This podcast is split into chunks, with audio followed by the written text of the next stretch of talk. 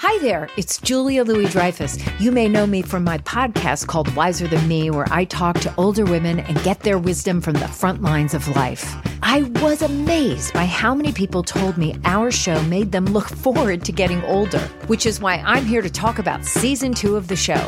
Sally Field, Billie Jean King, Beverly Johnson, Ina Garten, Bonnie Raitt, just to name a few. All hail old women. Wiser Than Me season two is out now from Lemonada Media. This is Merriam Webster's Word of the Day podcast for Saturday, July 2nd. Brought to you by the new Merriam Webster's Advanced Learners English Dictionary, designed for students and teachers of English as a second language. Learn more at learnersdictionary.com. The word of the day for July 2nd is brouhaha, spelled B R O U H A H A.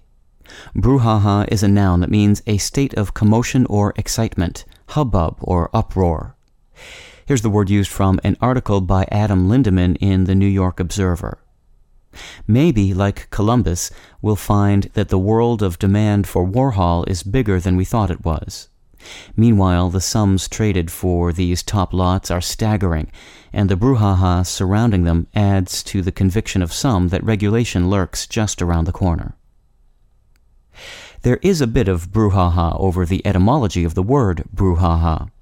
Some etymologists think the word is onomatopoeic in origin, but others believe it comes from the Hebrew phrase Baruch haba, meaning blessed be he who enters, from Psalms 118:26. Although we borrowed our spelling and meaning of the word brouhaha directly from French in the late 19th century, etymologists have connected the French derivation to that frequently recited Hebrew phrase, distorted to something like brouhaha by worshippers whose knowledge of Hebrew was limited. Thus, once out of the synagogue, the word first meant a noisy confusion of sound, a sense that was later extended to refer to any tumultuous and confused situation. I'm Peter Sokolowski with your word of the day.